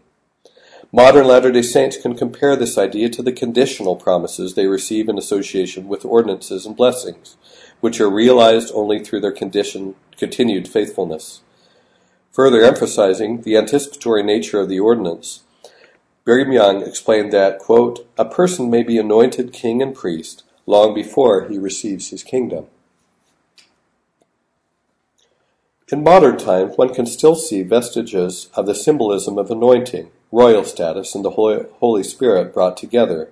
For example, prior to the British ceremonies of coronation, in the holiest rite of that service, the monarch is, quote, divested of robes, clothed in simple white linen, and screened from the general view to be imbued with grace through the archbishop's anointing with holy oil on hand, breast, and forehead. Just as the separate yet interrelated rites of baptism and sub- subsequent washings with water became blurred in early Christianity, so also the distinctive ordinances of confirmation and anointing have become confused in some religious traditions. For example, the Armenian liturgy includes two anointings, one with unperfumed oil before baptism, and the other after it with myron, or perfumed oil.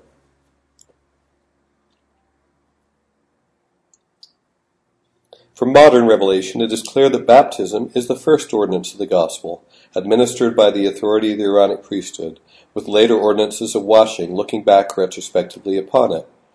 So confirmation for the gift of the Holy Ghost is the first ordinance administered by the Melchizedek priesthood. In an interrelated and additive fashion, temple initiatory ordinances of washing and anointing echo and build upon the ordinances of baptism and confirmation. Substantiating the idea that initiatory anointing ordinances were not meant to be restricted only to a small subset of disciples, Tertullian described how in his day in the early Christian church, all newly baptized Christians were anointed. He stated that this was a practice derived from the old discipline wherein, on entering the priesthood, men were wont to be anointed with oil from a horn, ever since Aaron was anointed by Moses, wherein Aaron is called Christ from the chrism, which is the unction or oil of anointing. The initiatory ordinances are not only retrospective, but also look forward to in anticipation of to subsequent confirmatory anointings and sealing blessings, wherein disciples imitate the Christ. In, indeed, Pseudo Clement's Recognitions defines the Greek title Christ, equivalent to the Hebrew Messiah, meaning anointed one, with reference to an anointing of oil administered by God Himself. Quote, Although indeed he was the Son of God and the beginning of all things, he became man. Him first God anointed with oil, which was taken from the wood of the tree of life. From that anointing, therefore, he is called Christ. C.S. Lewis succinctly expressed this principle behind the practice of anointing all Christians. Quote, Every Christian is to become a little Christ. The whole purpose of becoming a Christian is simply nothing else. By the blood ye are sanctified. Of course, becoming a little Christ is not a process that ends with an anticipatory anointing. There is a double meaning in the phrase, by the blood ye are sanctified, as was expressed in the previously cited words about Christ from the Gospel of Philip. Quote, he who was redeemed, in turn redeemed others. Although redemption itself comes only in and through the atonement of the only begotten Son, it might also be said regarding those who have been ordained after the order of the Son, he who is redeemed with a preparatory redemption, in turn must assist with all his heart, might, mind, and strength to bring about the redemption of others. In brief, those who would follow Christ to the end must continue to move beyond the keeping of the initiatory law of obedience and sacrifice toward the complete dedication required by the law of consecration. Before saying more on this point, we will examine the role of blood in the context of the ordinances, for by the blood ye are sanctified. Blood as a symbol of sanctification. The first explicit mention of blood in the Bible is Genesis 4 10 and 11, where Abel's blood cried to God from the ground as a plea of redress for Cain's murder, and the earth in turn, from thenceforth, refused to yield its strength to the perpetrator of the crime. The deliberate con- consumption of blood has been practiced in many cultures because popular thought had it that one could renew or reinforce one's vitality through its absorption, through its absorption of blood. Intriguingly, an alternate reading of Moses 6:29 given in the OT1 manuscript describes a wicked Cain-like people who in the who quote by their oaths have eaten unto themselves death end of quote. If this variant is not a scribal error, it may indicate a corrupt practice where participation by those who were ritually unclean was condemned, or perhaps even the eating of blood itself. Later God said to Noah, quote, The blood of all flesh which I have given you for meat shall be shed upon the ground which taketh the life thereof, and the blood ye shall not eat. Because blood was a symbol of life, it was used in Israel, Israelite temples for the altar of sacrifice to make an atonement for your souls, for it is the blood that maketh atonement for the soul, thus symbolizing justification. Consistent with temple symbolism, Exodus 24:8 recounts how blood was sprinkled on Israel at the foot of Mount Sinai to ratify the divine covenant, thus making it binding. In contrast to this lesser sprinkling on all the people, an additional sprinkling of blood on the group that accompanied Moses on his ascent of the mountain symbolized sanctification. As a result of this second sprinkling, they were enabled immediately thereafter to see Jehovah standing on what seemed to be the kaporet, or mercy seat, in the Holy of Holies where the high priest applied the atoning blood to the Ark of the Covenant. Following a similar description of the appearance of the Lord in the Kirtland Temple, Joseph Smith and Oliver Cowdery were told, quote, Your sins are forgiven you.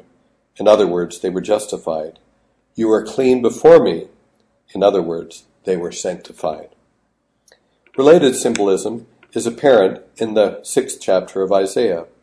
When Isaiah was taken up to the presence of God to receive his prophetic commission, one of the seraphim flew to him, quote, having a live coal in his hand, which he had taken with tongs from off the altar. And he laid it upon my mouth, and said, Lo, this hath touched thy lips, and thine iniquity is taken away, and thy sin purged. Presumably the coal taken off the altar of incense that purged, literally atoned for, Isaiah's sin, previously had been sprinkled with sacrificial blood. Thus his lips had been sanctified by blood shed in similitude of Jesus Christ perhaps the very seraphim mentioned in the verse, preparing him to speak with God. Incidentally, the English word blood has an interesting derivation that leads back from Old English to a Proto-Germanic term. The Old Norse noun, blod, which derives from the same Proto-Germanic root, was the term for both sacrifice and worship. The old roots are also connected with the modern English terms bliss and bless, the latter by means of pre-Christian rites, whereas blood was sprinkled on pagan altars or other objects to make them holy. Being sealed up to eternal life. Elder David A. Bednar has explained, purifying and sealing by the Holy Spirit of promise constitute the culminating steps in the process of being born again. Those who are sanctified have their garments washed white through the blood of the Lamb. As an aside, note that the Hebrew word for washing clothes Kabash is very similar in sound to a word for lamb, kebesh, suggesting a possible wordplay. Although it is not unusual for lesser blessings, ordinances, and ordinations to be sealed upon the heads of individuals, the supreme manifestation of the sealing power occurs when one's calling and election is made sure, or in other words, when, it, when one is, quote, sealed up unto eternal life by revelation and the spirit of prophecy. To be sealed in this ultimate sense requires taking upon oneself both the divine name and also the divine form, just as Jesus Christ was, quote, the express image of the Father. In former times, seals had provided a unique stamp of identity on important documents, the image of the author being transferred, as it were, to the document itself. Similarly, Luke T. Johnson sees the scriptural concept of sealing as both an empowering and an imprinting process, recalling Alma's words about receiving God's image in our countenances. Using similar imagery, Paul described his beloved Corinthian saints as the epistle of Christ, written not with ink, but with the Spirit of the living God, not in tables of stone, but in fleshy tables of the heart. These saints, quote, with open face beholding as in glass the glory of the Lord, quote, were to be changed into the same image from glory to glory, even as by the Spirit of the Lord.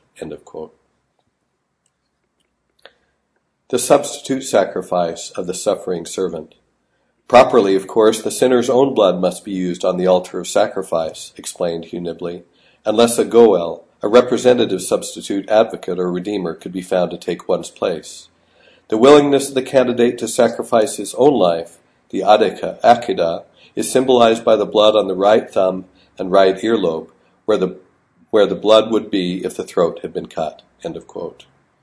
In the case of Abraham's near Isaac's near sacrifice by Abraham, a sacrificial ram was supplied in his stead at the last moment.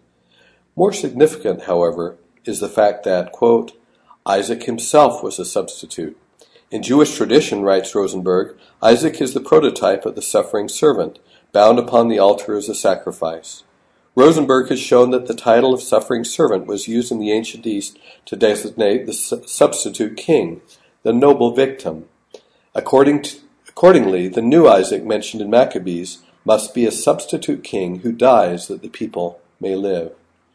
The starting point in Rosenberg's investigation is Isaiah 52:13 to 53:12, which, quote, seems to constitute a portion of a ritual drama centering around a similar humiliation, culminating in death, of a substitute for the figure of the King of the Jews, end of quote. The rite of sacrifice of the substitute king is found all over the ancient world, end of quote from Hugh Nibley. We have already observed that the servant song of Isaiah 52 applies not only to Jesus Christ, but also to others who may eventually qualify to become sons of man or sons of God with a small s. while the initial blessing of justification comes exclusively by means of a substitutionary offering on the altar of sacrifice in the temple courtyard, relying wholly upon the merits of him who is mighty to save. The culminating step of the process of sanctification is a joint effort, symbolized by a second sacrifice made on the altar of incense that stands before the veil. While that second sacrifice is no less dependent on the merits, mercy, and grace of Christ, and the ongoing endowment of his strengthening power, it requires in addition that individuals grow in their capacity to meet the stringent measure of self-sacrifice enjoined by the law of consecration. For we know that it is by grace that we are saved, after all we can do. In light of these considerations, it is clear that although the saints cannot be made clean without God's own sanctifying power, they must in addition fulfill his requirement to sanctify themselves. This they do by, quote, purifying their hearts and cleansing their hands and their feet, in order that I, the Lord, may make them clean from the blood and sins of this wicked generation, that I may fulfill this great and last promise to unveil my face unto them. End of quote. Explaining the need for disciples to be made, quote, clean every whit, end of quote, that they may be ready to stand in the presence of God, John W. Welch described the change in law that was announced by Jesus Christ in the Sermon on the Mount. Quote, the old law of sacrifice was explicitly replaced by that of a broken heart and contrite spirit, and whereas previously the sacrificial animal was to be pure and without blemish, aplos in Greek, now the disciples themselves are to become single, aplos, to the glory of God. End of quote. Within modern temple ordinances, as within the sacrament, Animal sacrifice is replaced by the offering of oneself.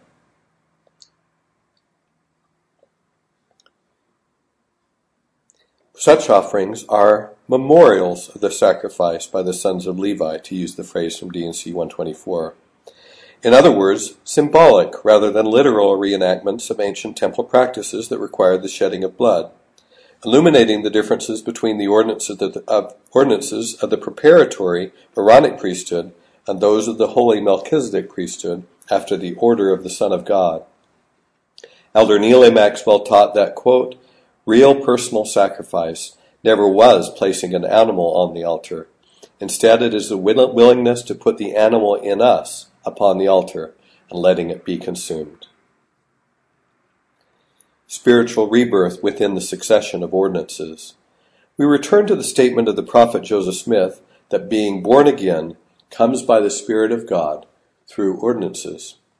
Indeed, through the ordinances, we are repeatedly reborn, our nature transformed over and over as we experience the cleansing justification of the Spirit of Christ, the symbolism of death and resurrection through the baptism of water, the new life granted us when we receive the gift of the Holy Ghost, the spiritual and physical renewal of the initiatory ordinances, and the unfolding stages of the drama of our existence in the endowment.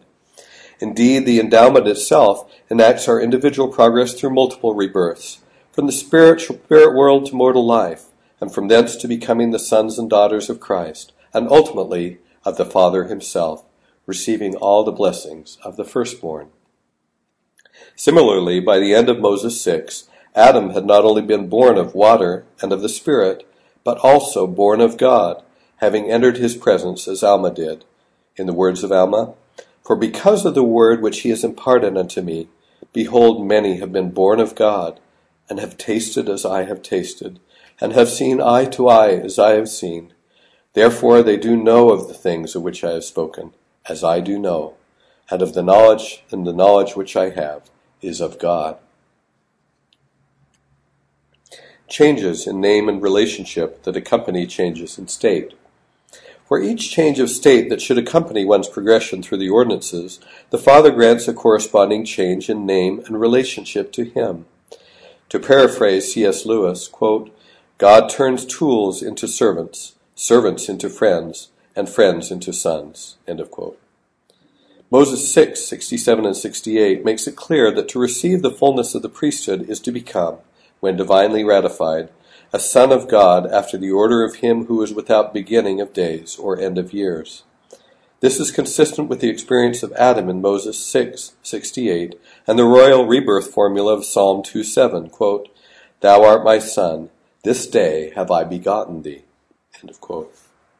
In Mosiah 5 7, King Benjamin uses a temple setting and context to explain this same concept. Quote, and now, because of the covenant which ye have made, ye shall be called the children of Christ, his sons and his daughters.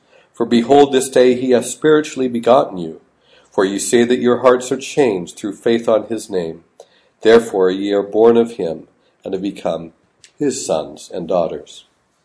Significantly, King Benjamin not only goes on to say that those who keep the covenant will be found on the right hand of God, thus in essence receiving the name of their king Benjamin, which means son of the right hand, but also that they are taking upon them, as royal sons and daughters, a title of the true son of the right hand, namely Christ.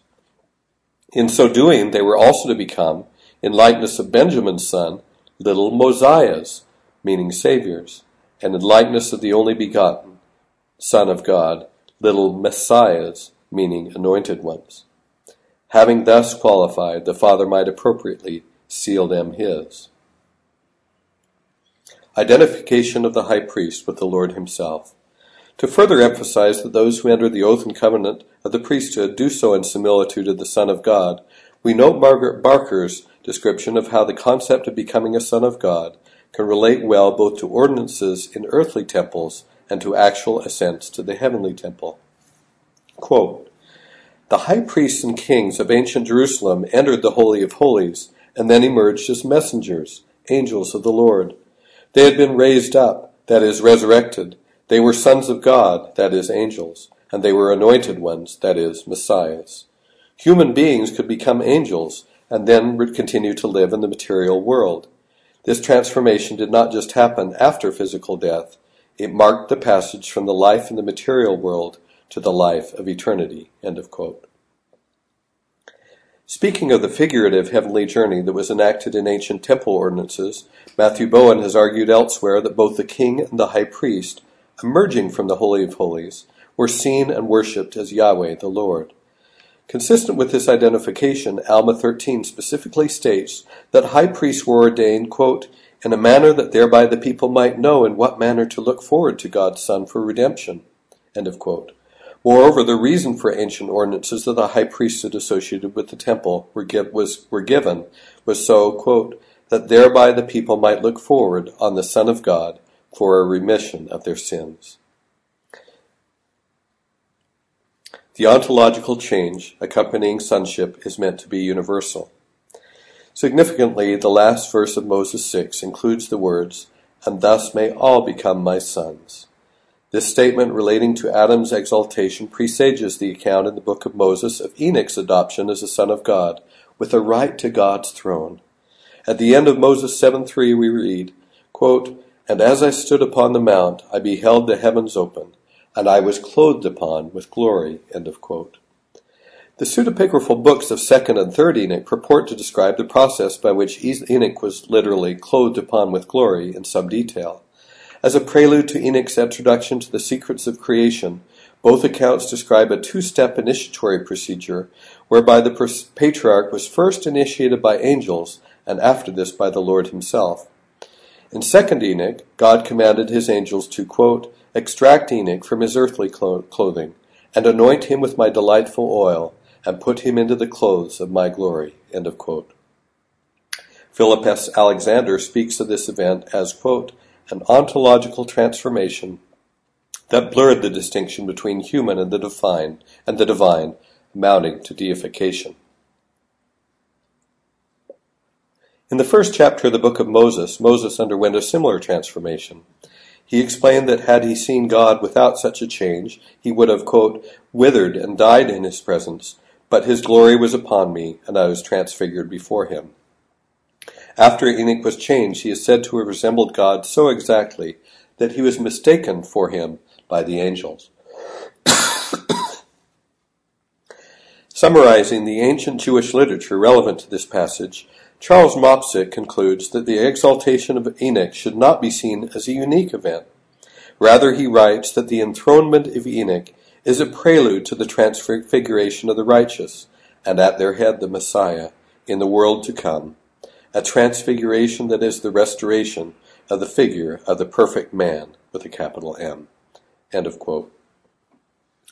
In LDS theology, such a transformation is not the result of a capricious act of God, but rather a sign of love and trust, made in response to an individual's demonstration of a determination to serve God at all hazard. Only such will be privileged to hear the personal oath from the Father himself, that they shall obtain the fullness of the joys of the celestial kingdom forever and ever. Sanctification, consecration, shewbread, and the sacrament giving our all. Hugh Nibley sums up the principle of sanctification by the blood as follows quote, The gospel is more than a catalogue of moral platitudes. These are matters of either eternal life or nothing. Nothing less than the sacrifice of Abraham is demanded of us. But how do we make it? In the way Abraham, Isaac, and Sarah all did. Each was willing and expected to be sacrificed and each committed his or her, all to prove it. In each case, the sacrifice was interrupted at the last moment, and a substitute provided to their relief. Someone else had been willing to pay the price, but not until after they had shown their good faith and willingness to go all the way. Lay not thy hand upon the lad, for now I know. Abraham had gone far enough. He had proven to himself and the angels who stood witness, we are told, that he was actually willing to perform the act. Therefore the Lord was satisfied with the token then, for he knew the heart of Abraham. This is the same for Isaac and Sarah and for us. And whoever is willing to make the sacrifice of Abraham to receive eternal life will show it by the same signs and tokens as Abraham. For but he or she must do it in good faith and with real intent. End of quote from Hugh Nibley. Understanding the self-sacrifice required to become a saint enhances the meaning one can take away when participating in the ordinance of the sacrament. As we have argued earlier, the symbolism of the broken bread is strongly coupled with the initial covenant of baptism. Both ordinances are a witness of one's intention to keep God's commandments. However, in light of the preceding discussion, we suggest that the emblems of the Lord's blood, by which we are sanctified, seem to provide a natural correspondence to the last and most difficult covenant of circumcision of consecration. As Hugo A. Perego succinctly expressed the thought, quote, Through the partaking of consecrated bread and wine, we also consecrate ourselves. Such an understanding is consistent with the recent re-emphasis of church leaders that, quote, the sacrament is a beautiful time, not to not just renew our baptismal covenants, but to commit to Him to renew all our covenants. End of quote. It is evident that the saints witness in the second part of the sacrament that they are willing to take the Saviour's name upon them in the essential, though strictly limited, sense of accepting the blessing of justification made possible by his submitting his will to the will of the Father, even unto death. However, in the same act they also affirm their personal willingness to submit to all things which the Lord seeth to, to inflict upon them, even as a child does submit to his father, even unto death thus preparing themselves for the blessings of sanctification that result from keeping the law of consecration. In short, the covenant not only to give away all their sins to know God, but also to undertake a deliberate and sustained effort to know God through giving their all. In the carefully measured, specifically tailored manner that God has ordained for those who would endeavor to follow Jesus to the end, disciples of Christ must be willing to suffer, sometimes unjustly, and always uncomplainingly, that they, in likeness of Christ, might bring others to God. In the richly symbolic act, wherein the saints drink the emblems of sanctifying blood, they not only express their remembrance of and gratitude for the bitter cup that the Saviour drank on their behalf, but also acknowledge that they are willing to drink to the dregs the individually prepared cup that they themselves have been given. Similarly, in John 19:28 through 30, it is recorded that Jesus, as his last mortal act, before he declared it is finished and gave up the ghost, Involuntary humiliation swallowed a mouthful of cheap wine from a sponge to fulfill the last iota of his prophetically foretold mission, knowing that all things were now accomplished. The sacrament and the temple shewbread. The sacrament, like every ordinance, is retrospective. It looks back on all the covenants one has already made, and in addition invites one to remember the unleavened bread of the Passover, the manna from heaven, and most pointedly the life and atonement of Jesus Christ, the Lamb of God, and the true bread from heaven. Less recognized and discussed is the fact that the sacrament is also anticipatory, looking forward to the bounteous table of the heavenly feast that someday will be shared by sanctified souls. This feast has been the subject of prophecy from Old Testament times to the present. The bread and wine that will be shared at this eschatological event were symbolized in the furniture of Israelite temples. On the table of the shewbread, or bread of the presence of the Lord, twelve loaves of unleavened bread and utensils for libations of wine and offerings of frankincense were continually set out within the holy place of the temple. A meal of the sacred bread and wine anticipating a future feast that will take place in the full glory of the presence of God, was consumed each Sabbath by the temple priests. In contrast to this bread offered at the altar of sacrifice um, and the temple courtyard, which John S. Thompson viewed as a preparatory Aaronic, or perhaps more precisely Levitical ordinance, the offering of shewbread and wine set out in the temple proper emulates the Melchizedek feast of bread and wine provided by the priest and king of that name, when Abraham received the fullness of the high priesthood at his hands. It is likely that the feast shared by Moses and his companions when he was called to meet Jehovah face to face at the top of Mount Sinai was seen as the literal equivalent of the meal that was later ritually typified at the table in the holy place.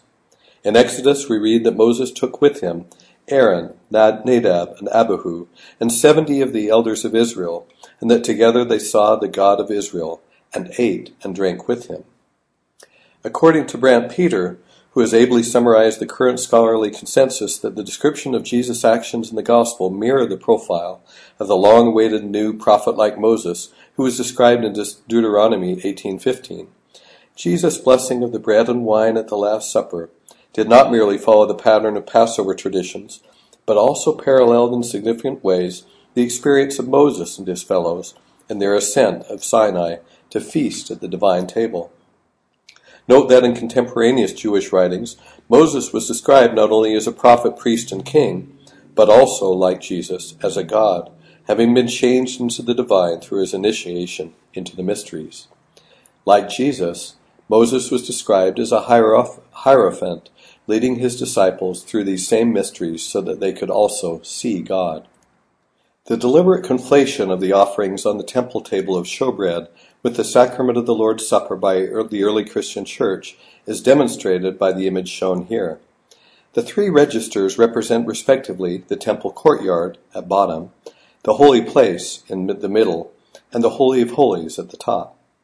The ostensible subject of this illustration is Moses, shown here as a type of Christ, who in the top register, accompanied by Aaron, Nadab, and Abihu, shown as types of Peter, James, and John, approaches the Lord, whose head appears in a cloud at the top of Mount Sinai. Within the cave in the middle scene is a gathering of Christians who, following the pattern of ancient Israel, hear a reading of the law and make covenants under the direction of Christ, shown here as the new Moses. The items on the altar clearly indicate, indicate a Christian Eucharist, which is here equated to the offerings on the table of shewbread. In the bottom register, a Christianized version of the tabernacle courtyard is shown. Note the prominent gammadia, or squares, at the corner of the altar cloth with its central circular rosette. The same rosette with the border matching the gammadia is repeated on the parted veil. The pattern of the cloth strongly resembles depictions of altar cloths in two 6th century Ravenna mosaics.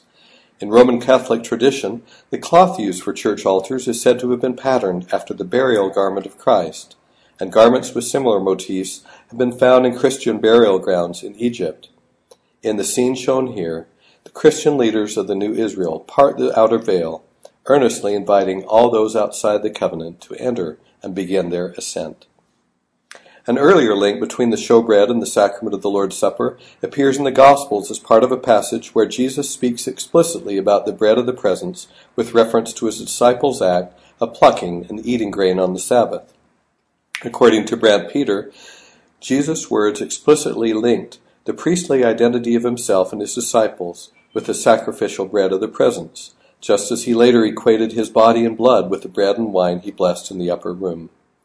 In light of all these considerations, we conclude that the symbolism of the bread and wine blessed by the Lord at the Last Supper, while not inappropriately taken up in the modern LDS sacrament administered by those holding the Aaronic priesthood, should also be studied in connection with ritual practices at the temple table of shewbread and its symbolic association with the priesthood of Melchizedek.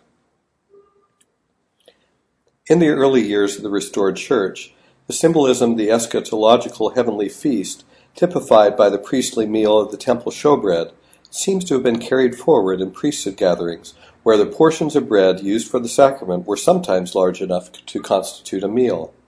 For example, Zebedee Coltrin stated that meetings of the School of the Prophets in Kirtland, quote, The sacrament was also administered at times when Joseph appointed, after the ancient order, that is, warm bread to break, easy was provided, and broken into pieces as large as my fist, and each person had a glass of wine and sat and ate the bread and drank the wine. And Joseph said that this was the way that Jesus and his disciples partook of the bread and wine. And this was the order of the church anciently until the church went into darkness. When the Salt Lake Temple was dedicated in 1893, one witness recorded in his journal that, quote, each participant was given a large tumbler with the Salt Lake Temple etched into it and a napkin, Presiding Bishop Preston blessed the bread and Dixie wine from southern Utah, and the brethren were invited to eat until they were filled, but to use caution and not indulge in wine to excess. There are other reasons besides the substantial meal of bread and wine that was sometimes consumed for the sacrament on sacred occasions to believe that Joseph Smith might have viewed the administration of the ordinances of the sacrament in temple context under the direction of the presiding high priest of the modern church as part of what Hugo A. Perego calls a pre-sanctification experience. Such experiences were meant to resemble, in additional respects, the events of the Last Supper. Elaborating on this point, Perego notes that, quote, In the Kirtland Temple and in the School of the Prophets, the ordinance of washing of feet was accompanied by the partaking of the sacrament, just like the events that took place in the upper room as recorded in the New Testament. The partaking of bread and wine in remembrance of the Saviour could not therefore be extrapolated as a stand-alone ritual, but as an intrinsic and vital component, with all other rites introduced while feasting on that last meal. Conclusion Anticipating the Heavenly Feast. One of the most stunning archaeological finds of the last century was the accidental discovery in 1920 of the ruins of Dura Europos, located on a cliff 90 meters above the Euphrates River in what is now Syria. Among the structures uncovered by excavation was a small Jewish synagogue with elaborately painted walls. Preserved only because the building had been filled with earth as a fortification during the city's destruction by siege. The art of the Dura Europos synagogue constitutes the most convincing physical evidence available that the Jewish mysteries described in ancient sources had a tangible expression in ritual. As a conclusion to the present study, we'll, we will describe the most prominent mural of that synagogue, which highlights participation of gathered Israel in the heavenly feast as the high point of Jewish anticipation for the last days. After a study of the paintings of the synagogue, Hugh Nibley concluded that the most important representation of all is the central composition that crowns the Torah shrine, the ritual center of the synagogue. This mural had been repainted several times until it finally pleased whoever was designing it. The successful alterations show that great attention was paid to the problem of what should be represented in it. Although the mural represents a single overall scene, it is divided into upper and lower parts by a horizontal band. The lower part depicts key events from Israel's past, and the upper part its future as envisioned by prophecy. The major theme is the comp- of the composition is the restoration and exaltation of gathered Israel in the last days and fulfillments of God's everlasting covenant. At lower left, Jacob is shown lying on his bed while he gives his last blessing to his twelve sons. At lower right, his blessing of Ephraim and Manasseh is depicted. The top portion of the mural depicts the realization of these promised blessings. The thirteen who had been blessed by Jacob, the sons of Israel with Ephraim and Manasseh represented Joseph in double measure, are exalted in the presence of God and his two divine throne attendants equated here to the seraphim. Spanning the upper and lower scenes is a tree. It is rooted in the foundational stories of the covenants and promised blessings of Israel and leads to the throne on high. In this respect, it might be seen as an arboreal rod of iron, akin to the symbolism of ancient and Jewish and Christian wooden ladders of ascent. Erwin Goodenough concluded that this central figure represents both a tree and a vine, and Hugh Nibley agreed, observing that such imagery is paralleled in the Book of Mormon. Quote, the olive tree that stands for Israel in the Book of Mormon imagery is also a vine. It grows in a vineyard, is planted, cultivated, and owned by the Lord of the vineyard. the potential for double meaning in the tree vine was highlighted by Goodenough. He maintained that it might have been more natural for Jewish and Christian view- viewers alike to conclude that it represented the power of the hope of Israel that was to be demonstrated in the manifestation of the messianic Redeemer of Israel than it would have been for them to see the tree vine as representing only Israel itself as a people. Quote, if the vine referred to the divine power made available to take one to heaven, the chances are overwhelming that the vine meant here not Israel itself, but the hope of Israel. The hope that Jews would come to salvation through the Jewish God who was to his people what the vine represented to others. Quote, I am the vine, and ye are the branches, may originally have been a mystic description of the relation between God and Israel. The Gospel of John goes further with this kind of imagery when it explicitly describes the person of Jesus as the only means by which disciples could make their climb to heaven. Alluding to the multiple deceits practiced in the story of Israel or Jacob and Laban, Jesus praised the approaching Nathanael at their first meeting, saying, quote, Behold an Israelite, in other words, a descendant of Jacob, indeed, in whom there is no guile. Then, referring to the ladder of Jacob's dream, on which angels ascended and descended, Jesus solemnly asserted his preeminence over the revered patriarch, declaring that he was the ladder of heavenly ascent personified. Quote, Verily, verily, I say unto you, hereafter ye shall see the heaven open, and the angels of God ascending and descending upon the Son of Man. Later in John, when Thomas asked Jesus how his disciples would know the way to his Father's house, Jesus replied, I am the way, the truth, and the life. No man cometh unto the Father but by me. In further consideration of the messianic significance of the central feature of the most important mural of the synagogue, we should not neglect the additional clues about the priesthood and kingship that are embedded within the depiction of the tree vine. Goodenough concluded that the Orpheus figure seated in the branches at left and playing a harp was probably called David, who is shown here in a priestly role, provided heavenly saving music through which Israel could be glorified. Kurt Schubert, stressing the aspects of the mural relating to kingship, saw the lion to the right of David as a symbol of the King Messiah figure seated in the throne in the upper register. It was out of the tribe of Judah, the lion's whelp of Jacob's blessing, that this King Messiah, the literal descendant and regal heir of David, was to come. In addition, Schubert saw the depiction of the blessing of Ephraim and Manasseh as a probable reference to the second messianic figure, the Messiah from the house of Joseph or Ephraim, who was destined to suffer and die. The beauty and comprehensiveness of the mural in its representation of the past and future of gathered, glorified Israel is stunning. All we are missing is the bread and wine of the heavenly feast. Or are we? In his careful examination of the layers of repainting in the mural, Guth recognized an intermediate design that included figures flanking each side of the tree vine.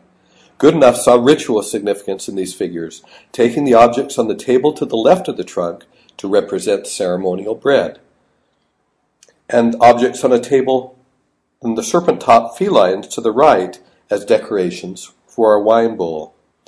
In the later final version of the mural, concluded Goodenough, the symbol of bread and wine could be assumed, having been assimilated into the tree vine itself. In Israel's exalted state, standing at the top of the tree vine, they could partake continually of its fruit. Thus, the eschatological tree of life was now merged with its protological counterpart. For the Jews of Dura Europos, the dual anticipatory roles of David, the priest and king, who had eaten the priestly shewbread and later was made a priest forever after the order of Melchizedek, were actualized in the messianic figure on the mural's throne.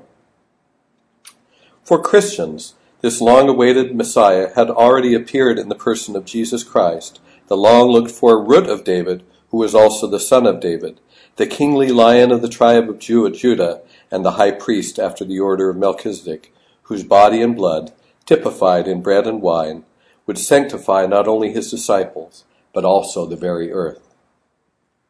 It is this same Jesus Christ who is destined to come quickly in the clouds of heaven with power and great glory. May we keep every ordinance and covenant we have received, that when the time comes we may be numbered with the sanctified, who will drink of the fruit of the vine, the emblems of his blood, with him on the earth.